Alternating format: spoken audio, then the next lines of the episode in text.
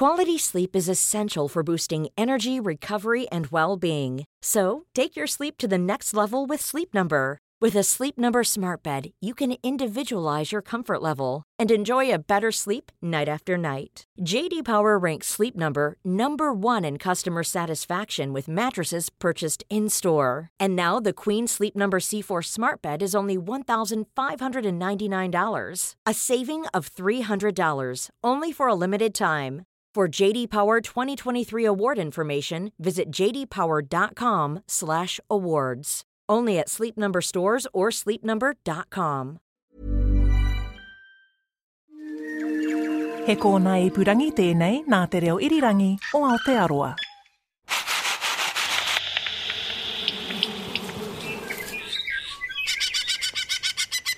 I hmm.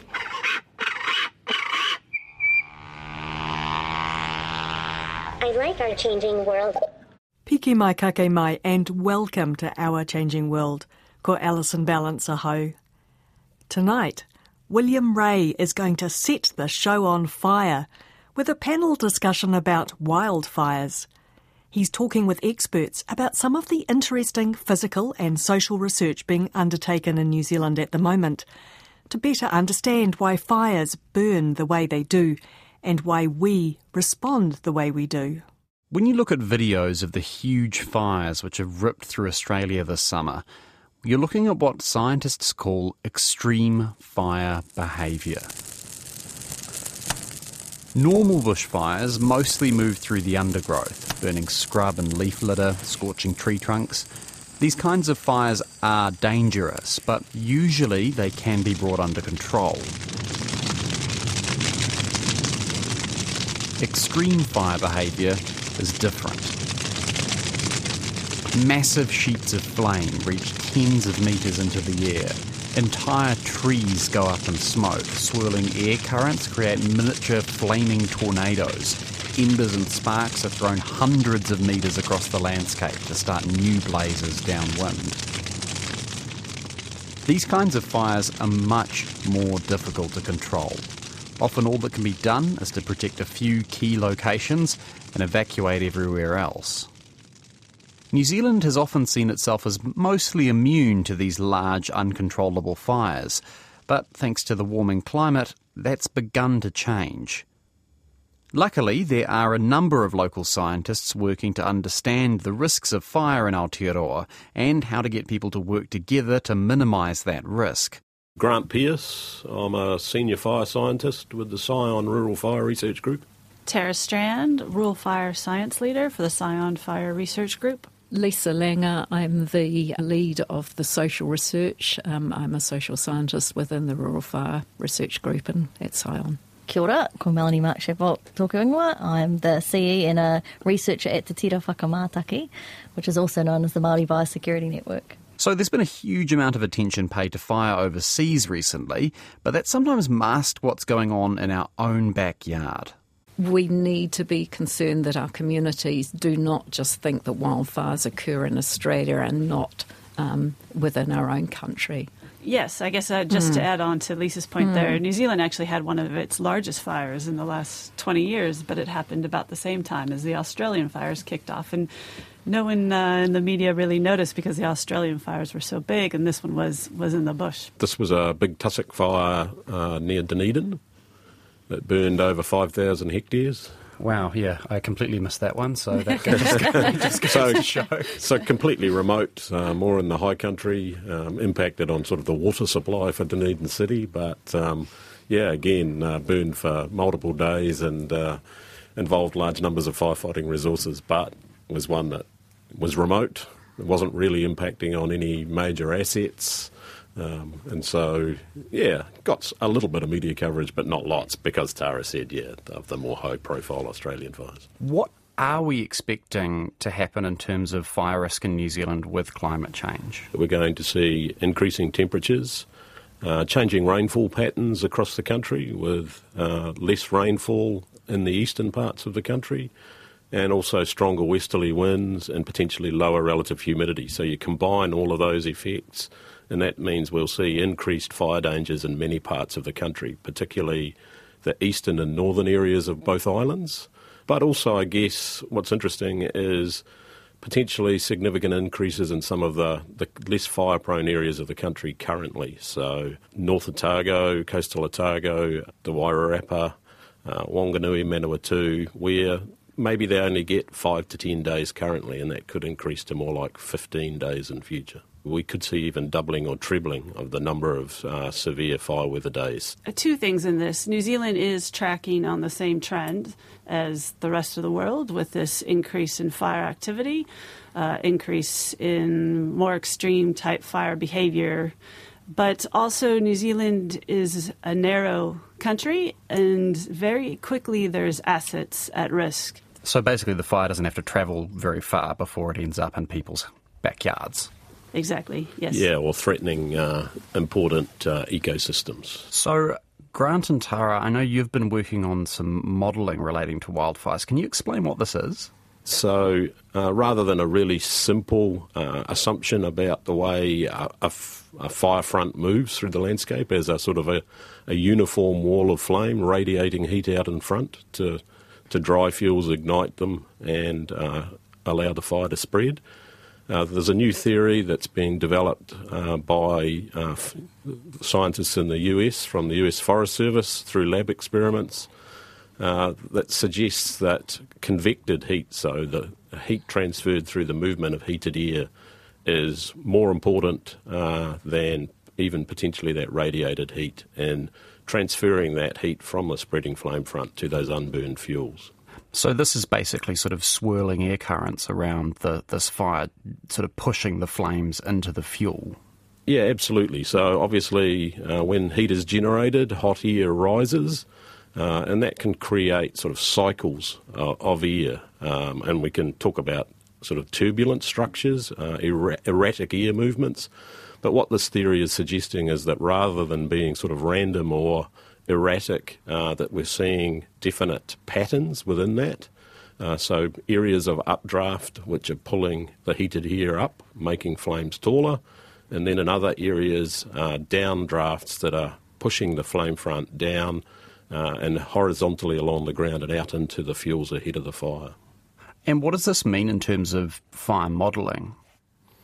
So if we can sort of predict uh, the scale and size uh, of those circulation patterns, uh, then uh, we can better uh, predict, you know, when uh, changes in fire behaviour are likely to occur. So not only would we hopefully be able to predict fire spread rates more more accurately, but also look at when changes to extreme fire behaviour might occur. So when we might see a transition of a fire from burning on the surface fuels up into the crowns of trees, when we might see firebrands being picked up and generated and thrown ahead of the flame front, uh, when we might see fire wheels uh, rotating columns of, of flame that uh, can be very dangerous to firefighters. Uh, so, if we can better predict when those sorts of things can occur, then we can make firefighting safer and uh, better predict where fires are going to go. Because this is the kind of fire behaviour which has got people really freaked out in Australia and also, I mean, even in New Zealand with some of the recent fires. Just these conditions where it goes from being sort of a, you know, your standard bushfire to something that looks extremely big and extremely dangerous very quickly. Yeah, absolutely. So I guess through the media, we're seeing that on a, a huge scale in the fires across Australia, but that extreme fire can occur on uh, any any fire basically. So uh, very quickly the fire can transition from something that seems um, relatively benign and controllable to something that's uh, yeah at the other end of the scale and very very difficult, if not impossible, to control, and is putting the lives of firefighters and, and communities at risk. The other side of this is looking at smoke modelling, and I know, Tara, this is your area of research. Can you explain what you're trying to look at here? Yes, so we're trying to understand the amount of smoke that's coming off of a fire, and importantly, where that smoke may go. And this is because if you think about uh, the fire behavior affects uh, a certain area, but smoke can actually go many, many kilometers, as we've seen recently, as New Zealand has been hit actually pretty heavily from uh, the Australian fires overseas. Um, inside smoke, there's pollutants that can cause some, some health effects and health impacts. And we want to trace those pollutants and know where those concentrations may go so that forewarning can go out to the communities and the sensitive populations that may be affected by, by that smoke but also uh, visibility can be affected. So uh, planes can be grounded. Uh, there's been large accidents overseas due to thick smoke on highways, uh, and also for tourists and the impact on tourism at some of New Zealand's pristine sites. I was actually over in um, California recently when they had a big wildfire in LA, and I know it was it was the first time I'd ever seen anything like that, but it was really unpleasant. Yes, and, it's very unpleasant. But I mean, aside from just being sort of, you know, disgusting smelling and to look at and to breathe, there's been some, um, you know, more recent research that it's actually really bad for people's health in the long term. Yes, absolutely. So some of the research has shown that by raising the particulate levels, so these are the particles in the air that can make it all the way into uh, your lungs and into your bloodstream, so past the body's natural self defense, uh, that by raising the particulate concentration by only five uh, micrograms per meter cube, so mass per volume, uh, you will decrease um, your your health significantly. So um, it is something to be aware of, and, and there is a lot of research overseas to try to give communities the tools to understand the type of action they need to take um, as they see visibility reduced. You know, staying inside, um, not doing outdoor athletics, uh, that kind of thing. These particulates and the, thing, kind of things we're worried about. I mean, are these the kind of things which are actually arriving even in New Zealand from the Australian bushfires? Yes, yes, they are absolutely. Um, they are arriving over overhead for the most part. We've been lucky in that it's been aloft and we haven't really seen it down on the ground. Although Christchurch did have a day where we could actually smell it down on the ground, which meant that that smoke was coming down and washed um, down in, into you know our breathing zone. So when we talk about these um, particulates that we're worried about, are they just coming from burning timber or are they coming from sort of artificial um, sources or is it just from the burning wood? With the bushfire, if it's uh, primarily bush, it's it's just coming from the fuels, so the vegetation. Uh, once it enters the urban landscape, you now have your fuels as houses, warehouses, shopping malls, etc., and that does change what is carried in the smoke. And there is now uh, research undergoing to uh, sort out the different type of toxic levels that you can find in a urban fire and those entering into the smoke and then being spread uh, far and wide um, because it's a wildfire inside the urban environment. So uh, there is ongoing research to try to determine, you know, the I guess arsenic levels coming off treated wood and other types of pollutants in that area talking about fuel types, I mean, it's we don't really think of New Zealand bush as being particularly flammable. I mean, partly because it's often dripping wet after you've been out for a tramp and it buckets down with rain. I mean, how vulnerable are we to these kind of like really big bushfires you see in, in Australia or, or will we be in future? So there's been quite a bit of work done on the flammability of different species if you look at a relative scale, you're probably going to put things like the eucalypts that we see in Australia right up near the top as some of the most flammable because of the, the volatile oils and chemicals that are present in the, the leaves of, the, of those species. But here in New Zealand, we also have a number of species, both exotic and, uh, and native, that are also highly flammable. So these are the shrub species like uh, gorse, like uh, manuka and kanuka, for example. So they're up there at the top in the middle, you've probably got some, you know, the plantation forest species, pines and Douglas fir, for example, coming back down through to some of the natives that are uh, generally less flammable. Although some of the research shows that even some of those species are probably more flammable than a lot of people thought. Because I think one of the things which has come out of Australia is you have these areas of subtropical rainforest, which you know we were long thought to be sort of you know low risk for fires, and they've just all gone up in smoke because they've just got dry enough. Yeah, absolutely. So I think one of the key learnings is that under these extreme conditions, these very extreme conditions, uh, long term drought, the plants get stressed, and the sort of the natural characteristics of those plants can break down, uh, and they can burn quite readily when under more typical average conditions, they may not. So, yeah, I think that's an important consideration as well. I mean, uh, do, do you think that the, and maybe this isn't your area of research, but do you think that some of the plantations need to be thinking a bit more carefully about fire danger? I'm thinking particularly here about Manuka, where we've seen quite a growth in planting with, you know, the, the increased value of Manuka honey. If you're looking at, um, you know, forestry plantations and the planting of uh, whatever species for, for timber, then fire management is generally a key component of those uh, activities. And the forestry companies are well aware of uh, the risks of fire and uh, prepare for that. Yeah, certainly when it comes to other other activities where we might be uh, looking at, yeah, say, the honey industry, for example, with a very flammable species, probably fire hasn't been one of the key considerations, um, but is something that uh, you know that sector needs to really be aware of and understand the potential, and then look at you know how they can prepare and manage for that. Just turning to you, um, Lisa. Um, I, saw a quote from you which really blew my mind, which was nearly all of the 3,000 wildfires that occur every year in New Zealand are caused by humans, with less than 1% from natural causes that really blew me away. I mean, it's really that that sort of stark, is it? As I understand it, and this isn't my field, but the um, level of fires ignited from natural causes such as lightning are, are not high in New Zealand. Um, so certainly um, we use fire in our communities, whether it's as a land management tool for recreation, for cultural purposes, hāngī and, and, and the like. So it's um, it's not a deliberately lit fire; it's generally an accidentally lit fire. And correct me if I'm wrong here, but your area of research is sort of looking at how aware people are of those sort of risk factors and, and what could be done to increase their awareness. Yes, well, there are two things. There's the awareness, but there's whether the awareness then translates into preparing for a wildfire. I think probably the sort of fire safety campaign most Kiwis are most familiar with is that sort of guy uh, with the big white arrow and the rainbow coloured dial. I mean, do, do we know? I, I loved these ads when I was a kid. Because no matter where you get to this summer, there's always a risk of fire. So, if you see smoke or anything suspicious, call 111 and tell them. Come on, keep it green.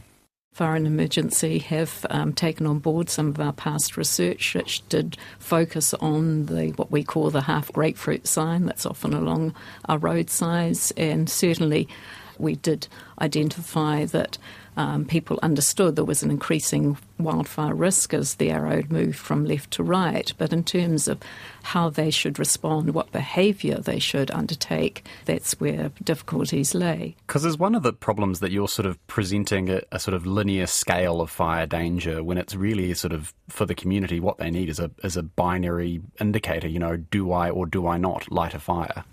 The key point is that it's not a, a linear scale as you progress from one fire danger class to the other, that it's probably more of an exponential scale. Um, and so that as the fire danger increases, the sort of potential uh, severity and consequences of a, of a fire increase dramatically. Often it is a sort of a binary decision about do I do something or don't I? And I guess part of uh, the work that Lisa's sort of uh, been doing and that Fire and Emergency is sort of focusing on now is trying to determine what are the activities that are appropriate at the different levels, and therefore what are the messages that go out to communities uh, associated uh, with those different levels.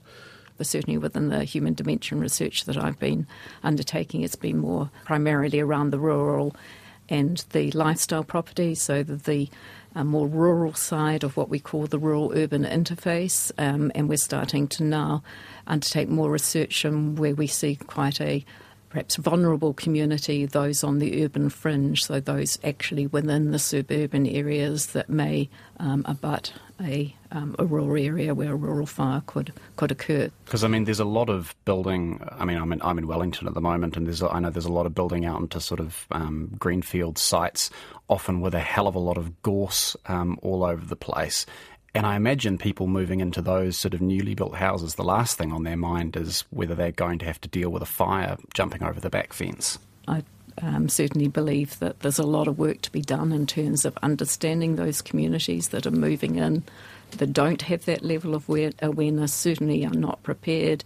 And also, what we need to understand is a lot more is about their networks. So it's not just in terms of the physical preparedness, but it's um, if they're uh, moving into an area and don't have those um, community networks of um, communication around wildfire danger.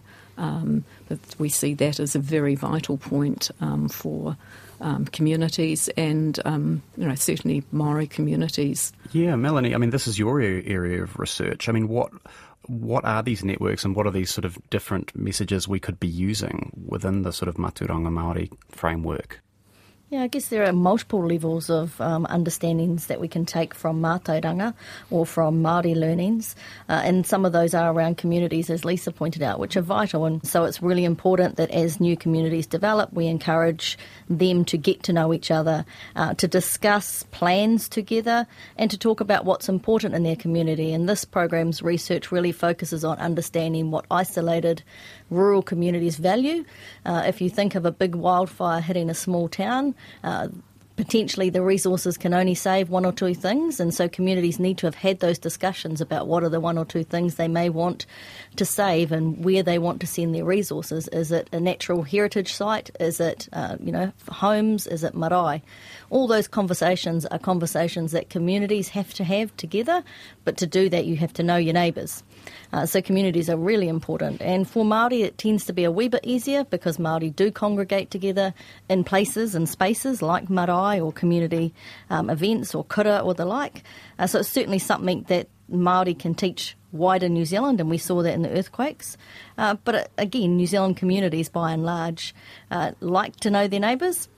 We just need to remind new subdivisions and the like that you know those are important qualities and, and components of being good neighbours. Also, it's about raising awareness that even if you live in a suburban neighborhood, the mentality that the firefighters will stop it because there's all these houses between me and the bush uh, has to start shifting.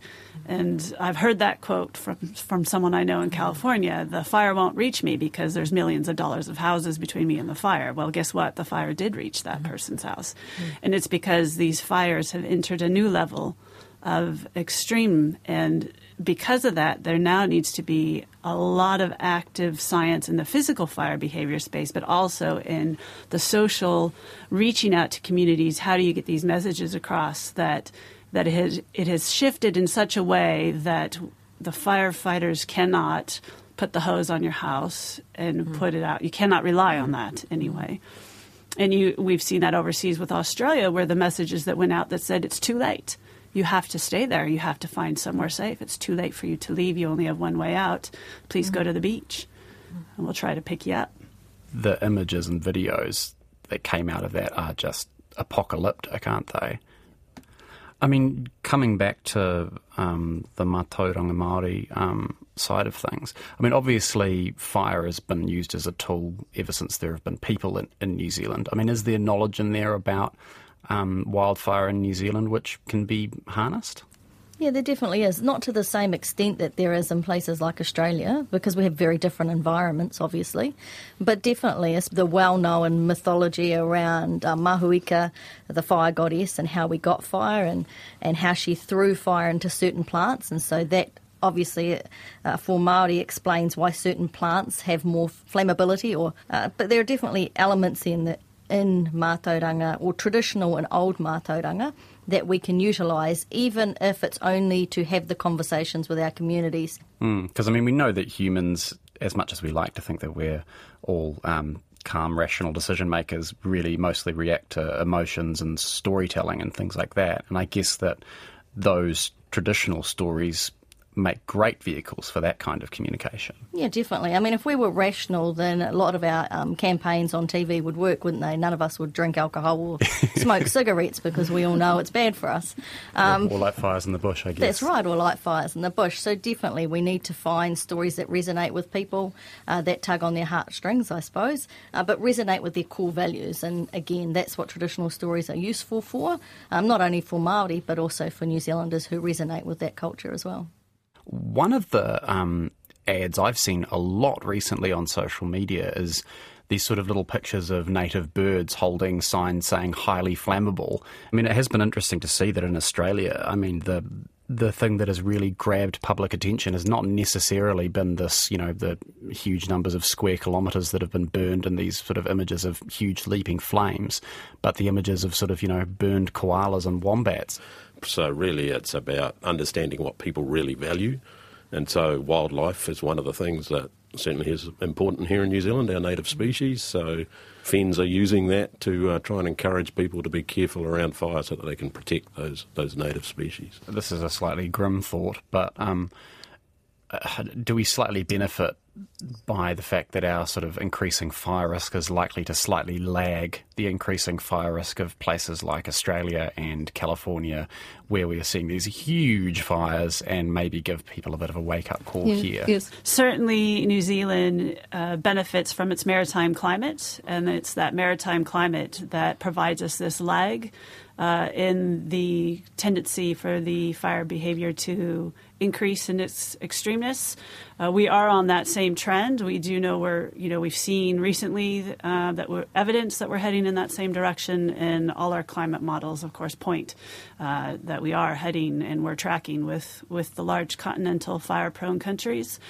Uh, but because we have this maritime climate that does provide us this buffer, it allows us to develop our science tools and technology and work with communities uh, to put ourselves in front, to prepare, to maybe even develop some tools that can be used globally uh, for these type of fires and messaging to the communities for these type of fires. And just on these new tools, I mean, where are you hoping this will get to? Like, because we've got all these new technologies like drones and and um, cheaper access to satellites and things like this.